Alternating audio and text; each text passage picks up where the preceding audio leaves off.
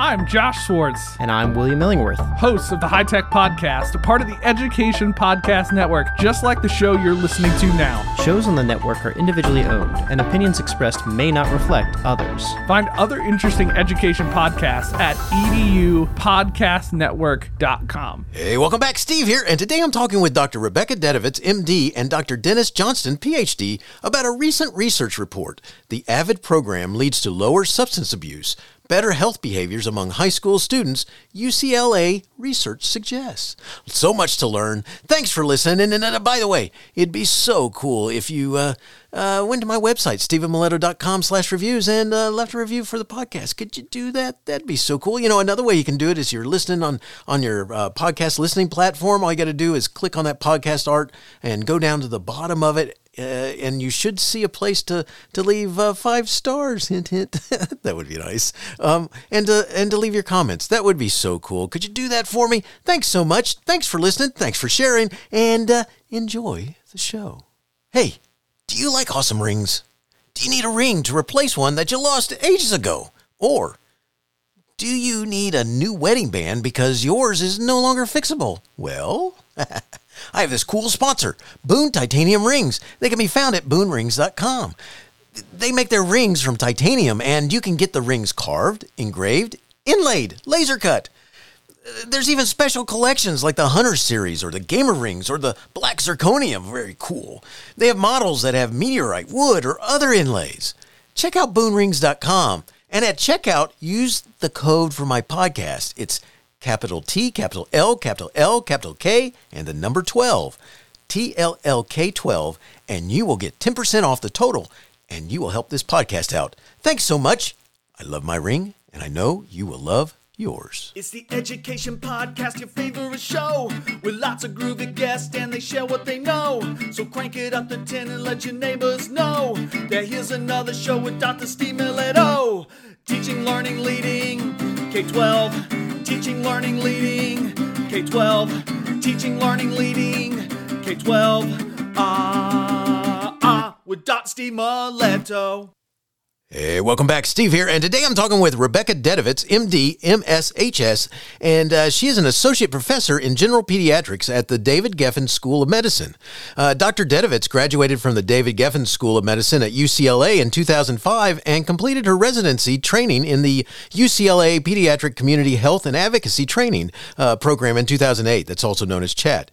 After residency, she served as a chief resident before entering a health services research fellowship through the UCLA Robert Wood Johnson Clinical Scholars Program. Through the Clinical Scholars Program, she gained expertise in community based participatory research and received a master's degree in health services from the UCLA Fielding School of Public Health. Following her fellowship training, she joined the faculty in the Division of General Pediatrics. In addition to seeing patients, she, supervises resident physicians and medical students and directs health services research for the Department of Pediatrics. Her research focuses on school health and how academic achievement and school environments influence health behaviors.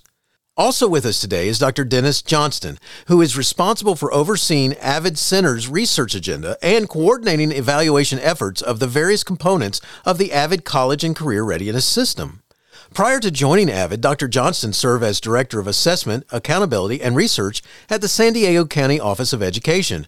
He was the Director of Assessment and Evaluation of the Grossmont Union High School District, the Senior Research Associate of the Comprehensive Adult Student Assessment System, and was part time faculty at the College of Education at Temple University and the University of Pennsylvania. Thank you so much for joining us today. Glad to have you on the show and say hi to everybody. Good morning. Hello. Hi, thanks for having us. Well, glad that you're here. And uh, um, before we get into the, the, the study and all that, what I'd like to do first is I'm going to have each kind of explain what you do, all right, what your your world is here. So, Rebecca, as an associate professor in general pediatrics at UCLA, and talk about that. What do you do? What is what is what is what's the big focus of what you're you're all about? Yeah, I get to spend my days um, thinking about how to keep children healthy and um, make a world that makes health the easy choice for them. Um, so, in my clinical time, I am a general pediatrician, so I see children for checkups and for sick visits, and I get to work with residents and medical students who are training to be doctors and pediatricians. Um, And that all really kind of shapes how I think about the forces that help support health or work against health. Um, and so in my research world, I get to think about how to um, shape systems that make health the easy choice for kids. Um, so, not everybody knows what health services research is, but um, essentially, we study the systems that influence health for kids. Um, a big part of that is the healthcare system, but many other systems influence children's health as well. And so, I spend a lot of my time thinking about how the education system influences health for kids. That is excellent. Thank you, and thanks for explaining that too. Because yes, I was I was hoping you would. so good stuff. Uh, so Dennis, sure, love to. I uh, I get the privilege of uh, heading up our research area at the Avid Center. As you mentioned, I've been with Avid now nearly 20 years, and uh, we basically look at the efficacy, the effectiveness, the model of of, um, of Avid's implementation of our framework, which I'll talk about in a little while.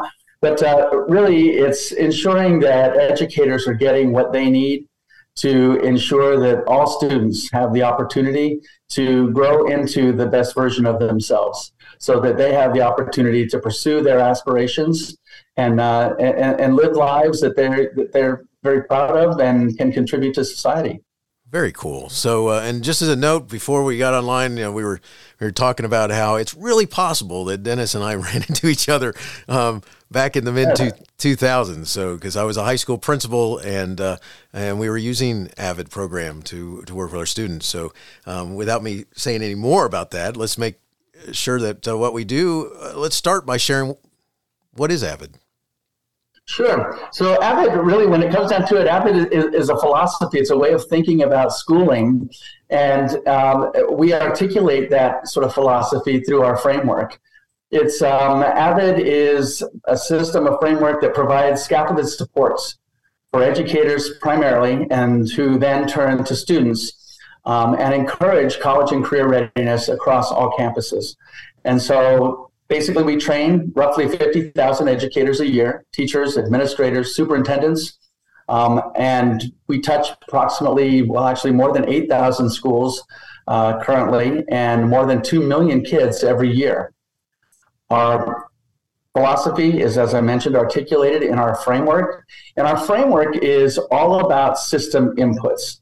Avid is all about system inputs. It's what we as educators have control over to ensure that students have the opportunity to learn what is needed, the skills, the opportunity, knowledge, and obtain the agency to pursue and aspire and gain and be successful in what, what their dreams are all about.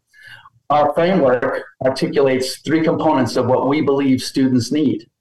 Students need to have rigorous academic preparation. Students need to be to, to leave high school with the opportunity knowledge that is understanding a world that lies further than one block in front of them one block to the left one block to the right and one block behind them. Many of our kids that's what they see as their world.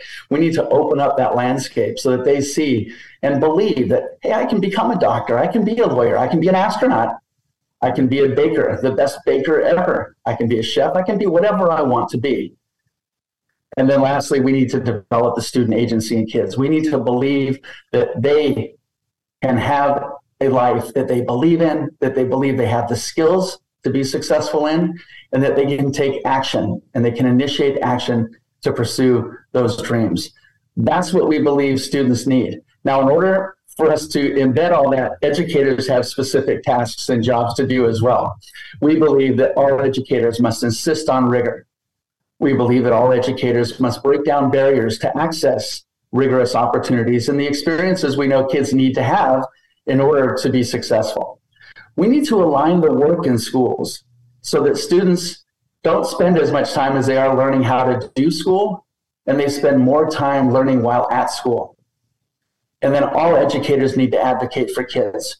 We need to understand that we're there to support our students take those four, seven elements, and you put them atop the four, what we call domains of all schools instruction, systems, leadership, and culture. And when you thoughtfully address these issues within those four domains, we can make amazing things happen on campuses. In a little while, we'll talk a little bit about those impacts.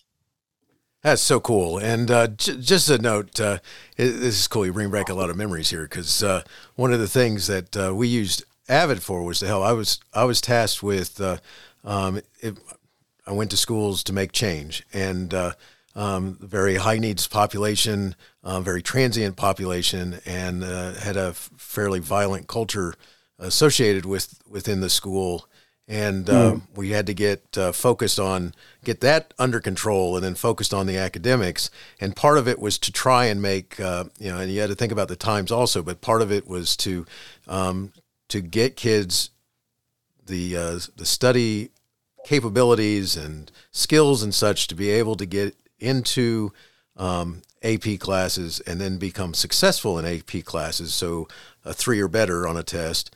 And uh, um, so that they then could get access to whatever you know academics beyond high school they wanted, and uh, um, and it it was awesome because we took went from 44 kids um, in uh, one year to growing it to eventually uh, um, over 800 kids uh, taking AP tests and being successful in these classes and, and going on to those four year institutions that they wanted to. So I got to tell you, kudos.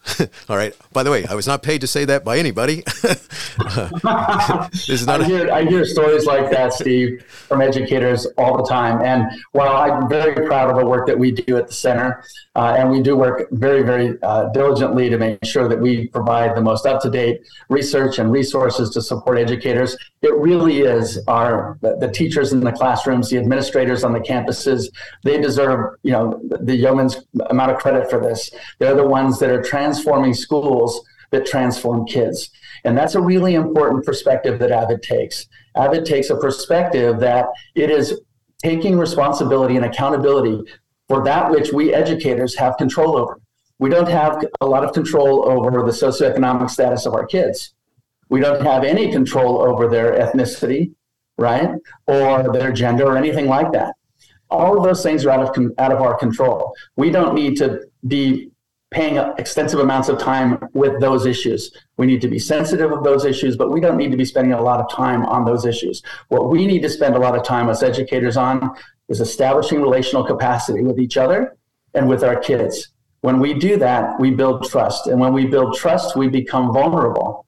And when we become vulnerable, we take risks. It is at that point that we take risks and that we fail safely that we have the opportunity to grow. And that is true not just in education, that is, uh, that is true throughout our lives. It is when we take risks and we don't get the outcome that we hope to get that we try something different. And trying something different is growth.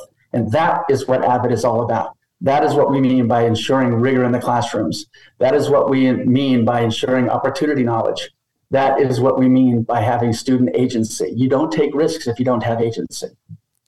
Oh, you got that right. Good stuff. So awesome. I, uh, so Rebecca, let's uh, let's shift over to you, and, and our focus today is a study that was released in December of 2022 um, from the peer-reviewed journal Pediatrics. So tell everybody what that means and uh, a little bit about the the journal and uh, um, but let's talk about what peer review means because it gives it some chutzpah. Yeah. yeah. Um, so in academics, when you go off to publish a paper somewhere, um, you submit your work to a journal and they send that out to three other scientists to look at um, to sort of judge the rigor of the work and give you feedback to strengthen the manuscript. And um, if everybody agrees that the manuscript is is worthwhile to publish, then they give you like that that gold stamp, that seal of approval, and, and that's how your work gets published. Um, so it is really being in dialogue with the scientific community um, with the goal of strengthening the science that comes out of that. Pediatrics is um, I was really happy to see the work published in that journal because it's the journal of the American Academy of Pediatrics, and so really speaks to um, pediatricians and child health advocates. Um, so, and and that's the audience that I think needs to hear about this work. So that was really gratifying. Yeah, that's cool because this is uh, that means two different groups um, understanding that uh, this this has impact in many different ways. So um, absolutely. So cool stuff. So the uh, the report, the AVID program leads to lower substance abuse, better health behaviors among high school students, UCLA research suggests. So cool. Um, let's talk about uh, um, let's talk about this just a little bit. I mean, the article refers to you, Rebecca, as the lead author. Could you talk about your role in the research? Yeah. Um, well, so I first heard about Avid when I was um, interviewing recent high school graduates about how the experiences that they had in school shaped their health and life trajectories, especially around substance use. And one of the things that really stood out to me, I was interviewing a wide variety of kids who had experienced very different um, school environments, different kinds of schools, charter schools, public schools, like all all across the board. And one of the things that stood out to me was that when I encountered students who had been in AVID, they talked about experiencing an AVID family. And they talked about how that really opened up a different group of kids for them to make friends with and teachers and adults on campus who saw them in a different way and advocated for them in a different way and made them feel valued and cared for and part of a school community. And they talked about how that really influenced their choices. Um, when they were hanging out with their friends and talking about college, it was a different group and doing different activities than the other kids who might have been, um, you know, unsupervised and maybe getting into some trouble. So, um, you know, they talked about how influential this was to them, and that that got me really interested in the program. So, um, I started learning a little bit more about the program and approached um, some school system to see if they were interested in studying it, and and they really were. So um, we worked together to basically identify twice as many kids who might benefit from AVID as the schools had the capacity to serve. And then to use a lottery to basically decide out of that pool of kids who would be perfect for AVID, which ones would be offered a spot in the program. And that created two groups of kids kids who were in the AVID program and kids who were pretty much in every other respect the same as those kids, but they were not offered a spot in the program.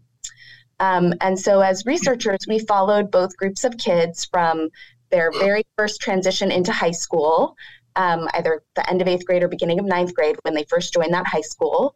Um, and we've, we've now followed them through the end of 11th grade.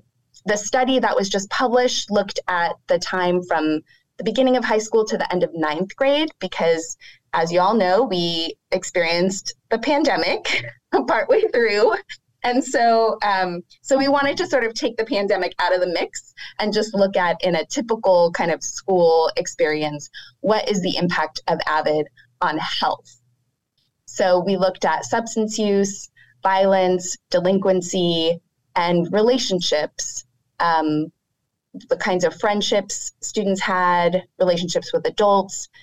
And then we looked at their social emotional skills like um, grit, like school engagement, stress.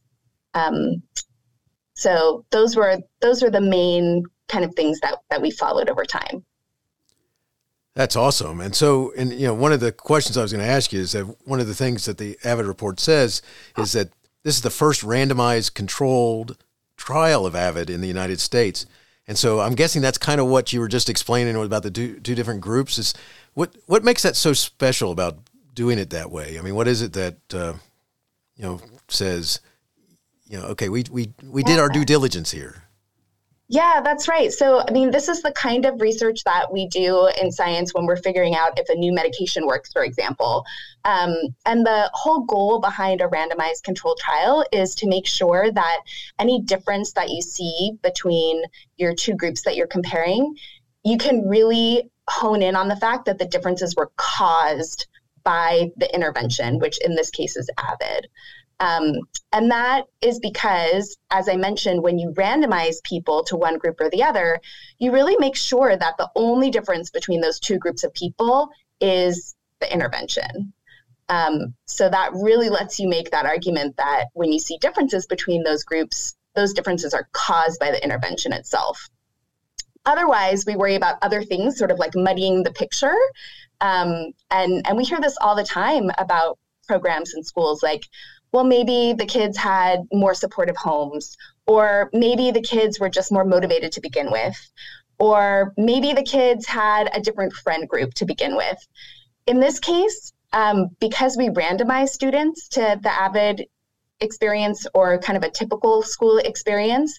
Um, you know, none of those things are, are arguments to explain the differences that we saw.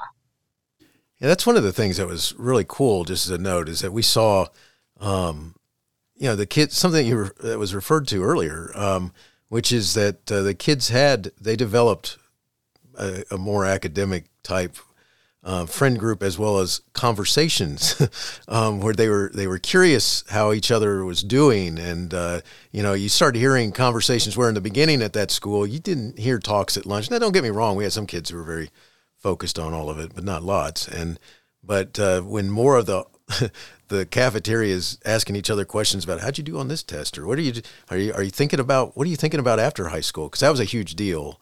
One of the things that uh, was transitioning to that where only a where only a small population talked about what comes after high school to a much larger group as they're having some success in classes and on uh, their different tests and such as that they have to do to complete to get in.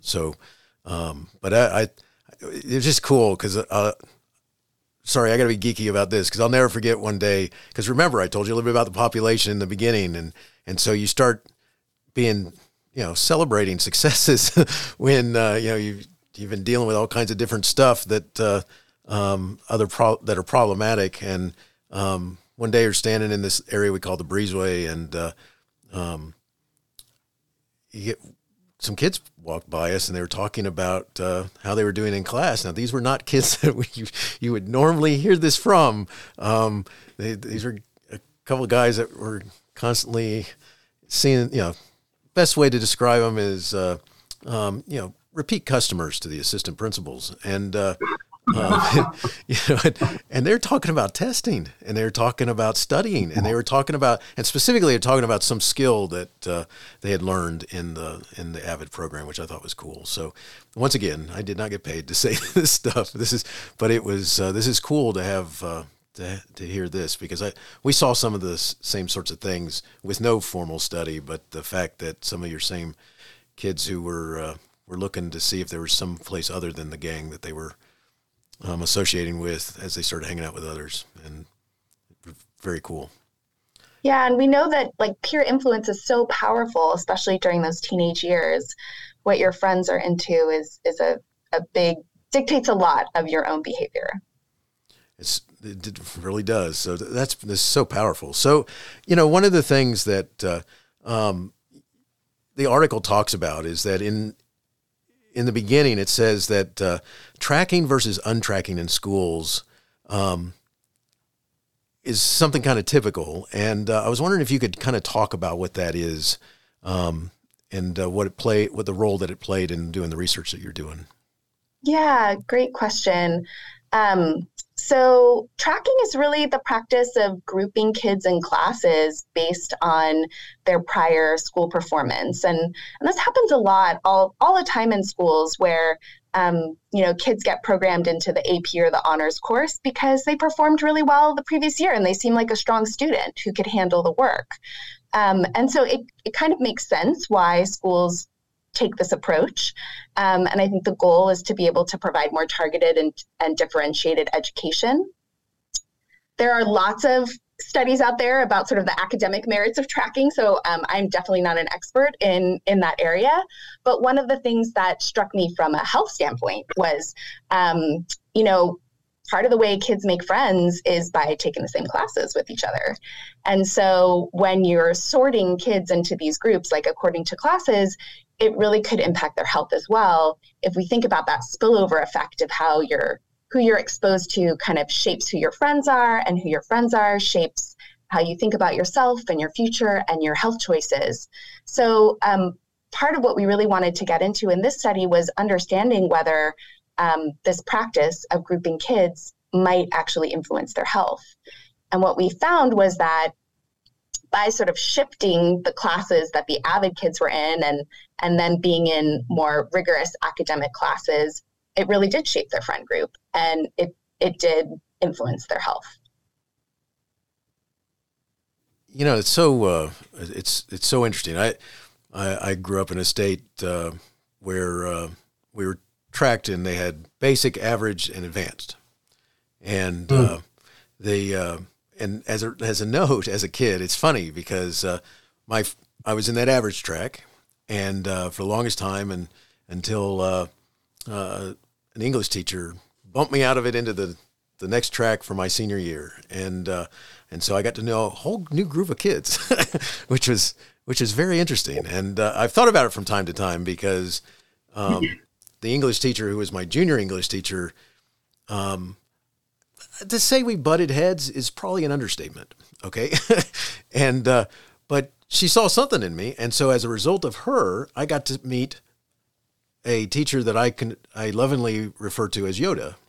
Um, after the Star Wars character, because she was brilliant and she was tough and she was very, talking about rigor was ex- extremely so, but uh, I, she was amazing. And uh, the class was interesting in itself as we you know had for the first time I got to experience a, a, study group type session where she she encouraged us to bring food to these circles and we talked about what we learned from the recent reading type of thing. And it totally changed it's just amazing. So and it and it's not like I mean I could talk with you about all kinds of other things out of the the being in those different tracks but it was it's just interesting how uh, some of that uh, can play off and uh, and, and who you are with and what happens and all that sort of stuff. So, um, sorry. Steve, what you, what you both have been describing is exactly what I was referring to at the very beginning about AVID being a philosophy where educators are taking responsibility and holding one another and themselves accountable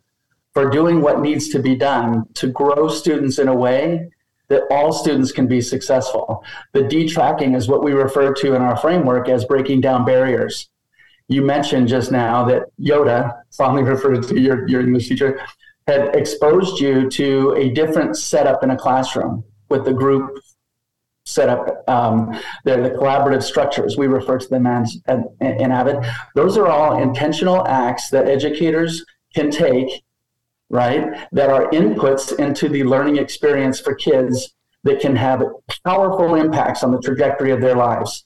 You mentioned earlier earlier also about the, the changing in the conversations you are hearing in the cafeteria. That's what those are examples or manifestations of what we refer to as opportunity knowledge. More and more kids were talking about what they plan to do after high school, whether it be going into the military, whether it be you know uh, joining going to college to get a business degree to help with the family business, or whatever their aspirations might be, because we've opened the landscape, we've extended, as I mentioned, the block in front of them and to the left and right of them. We've extended the landscape where now they're thinking differently, and so as a result, conversations are different right? Curiosities are different. And all of that is grown in the garden of the learning experience created by us educators. It isn't, it isn't rocket science per se. It is challenging work. Avid is not plug and play, right? But it is so incredibly important that we educators provide these environments for kids because it is the rest of their lives and generations behind them. You know, it's uh, it it's just so powerful because you never know what what impact you're going to have, what teacher, what conversation, what part of the environment is going to have mm. on the choices that we make as kids, and and uh, you know, it's just that one word or that one ability to do better, or just to be able to to say, "Wow, I didn't do as bad as I normally do," or something, you know, and it's you know, and then they shift gears and you know, it's uh, it's funny because it's uh, it's a neat thing. I mean, I don't know how to describe it. You know, it's kind of, uh, um, and you see that as a former high school principal. You saw it all the time. I I'm a former high school history teacher. You'd, you'd see it in, in, the classroom as well, and uh, just good stuff. So, so I got to ask you. You know, we're as we're uh, coming close to to the end here. One of the things I wanted to ask ask you all is to think about this. If you had a chance to do a keynote for a conference of school administrators, so uh, um, and what you know, and you're this is the end of the day, so you're the closing part of the the whole conference, and you want to make sure that you leave them with one thought when they they go out that door. What's that going to be? Rebecca, would you like to go? You want me to sure. go? Yeah, I'll start. Um, so I really think um, the secret sauce here is that it, it all boils down to relationships. And um, certainly as a pediatrician, I see this all the time that um, sometimes it seems like we're talking to adolescents and maybe they're dismissing or not hearing what we're saying. But, um, but over and over again, the evidence shows us that children are always looking at us, they're always watching us, they're always learning from us where their place is in the world and how the world will value and receive them. And uh, relationships are incredibly powerful. Um, I think this study sort of reinforces that, that if you can build that relational capacity in a school, you can not just impact a child's academic performance, but really truly their, their health at a deep level and, and their trajectory. Awesome. I would you know, it would be a redundant keynote because I too would build a, a, a, an exiting message around the importance of establishing relationships and what we refer to as relational capacity uh, on our campuses. I would also leave, uh, hopefully, leave them with the message of the opportunity is within them. As educational leaders, they have the opportunity to establish a culture to model behaviors and to present and create results and outcomes that will excite, that will empower every one of the adults on their campus to do even a better job than what they're doing today. Really, what we have to understand as educators is we get what we get. Those kids that come to us, every one of them is a gift. They all bring something to the learning experience. Our job is to create a learning environment that exposes to those each individual kids that gift and gives them a platform to share it with everyone around them.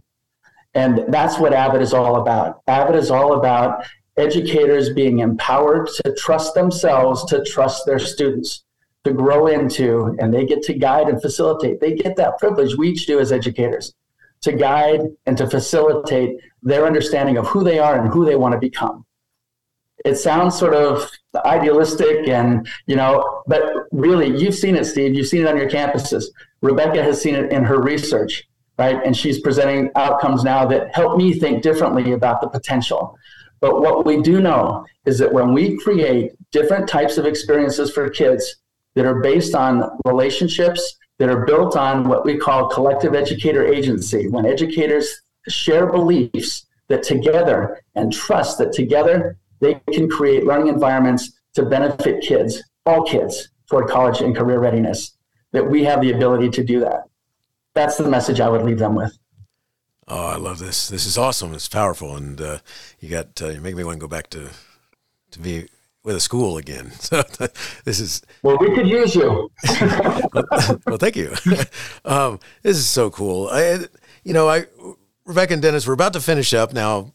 I'm going to ask you a question, and then after that, I got two last questions, which are just the questions I like to ask my guests. But um, before we close, if someone wanted to learn more, where would you send them? I would send them to our website, of course, avid.org. Um, take a peek, take a look around. Uh, as I mentioned before, Avid is not plug and play, but uh, Avid is incredible and the impacts that we've had on educators, which I didn't talk a lot about at all about.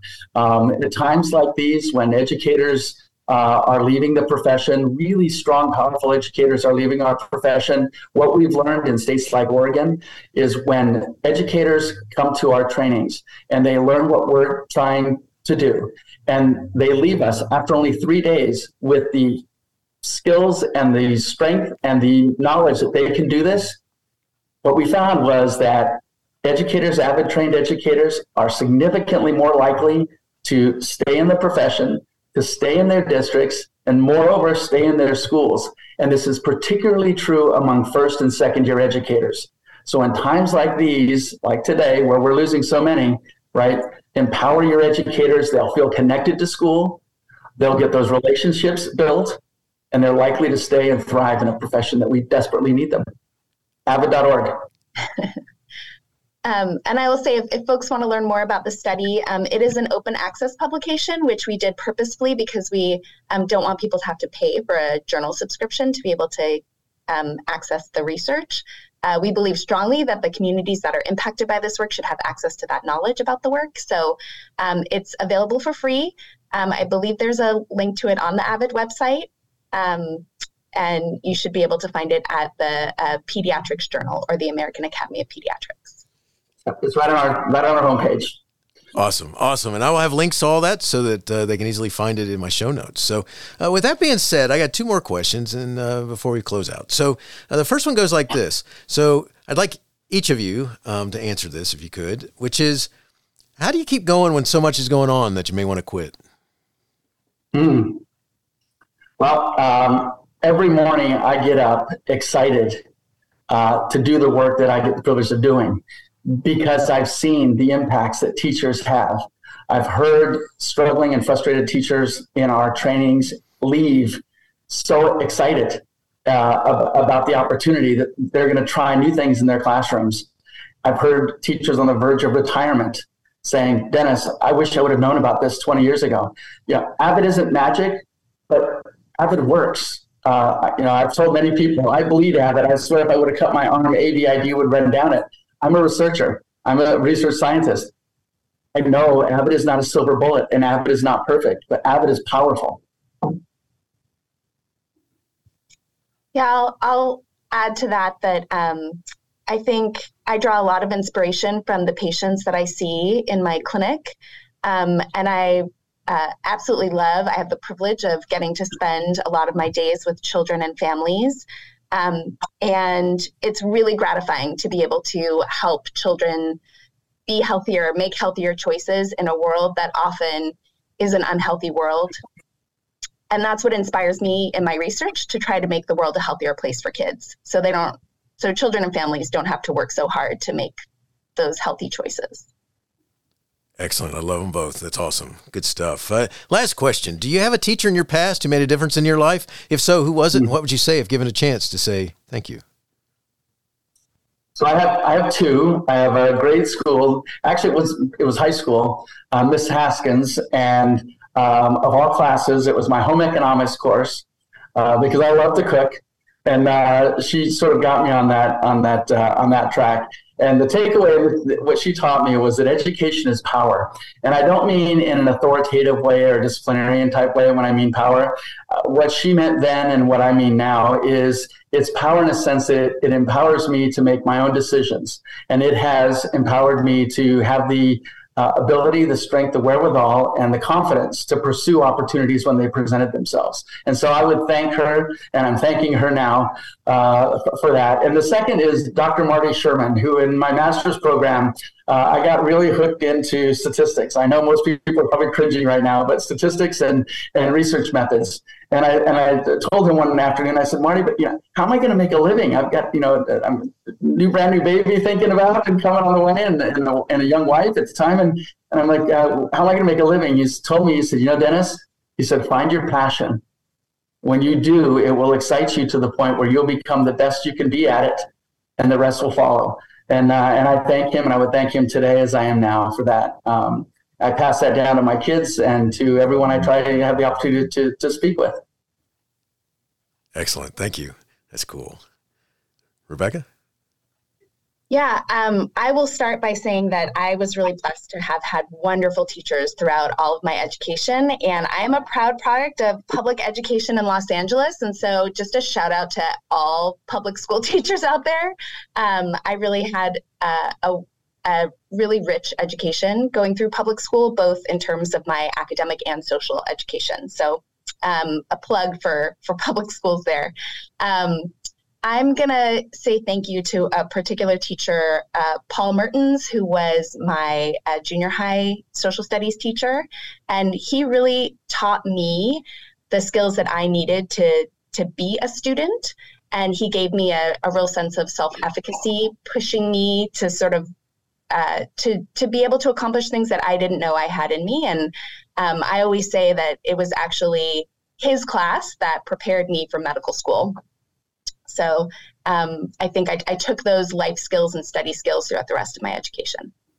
Very cool. Thank you so much. Uh, Thank you uh, both so much. This has been awesome. I mean, Dr. Rebecca Dudovitz and Dr.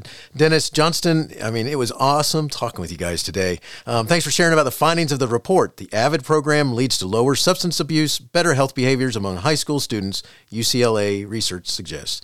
AVID is a powerful program already, but the research findings show that it's possibly as has a much larger impact on its participants than uh, what we already thought about. So, which is really cool. Um, hey, thank you so much. Wish you all the best.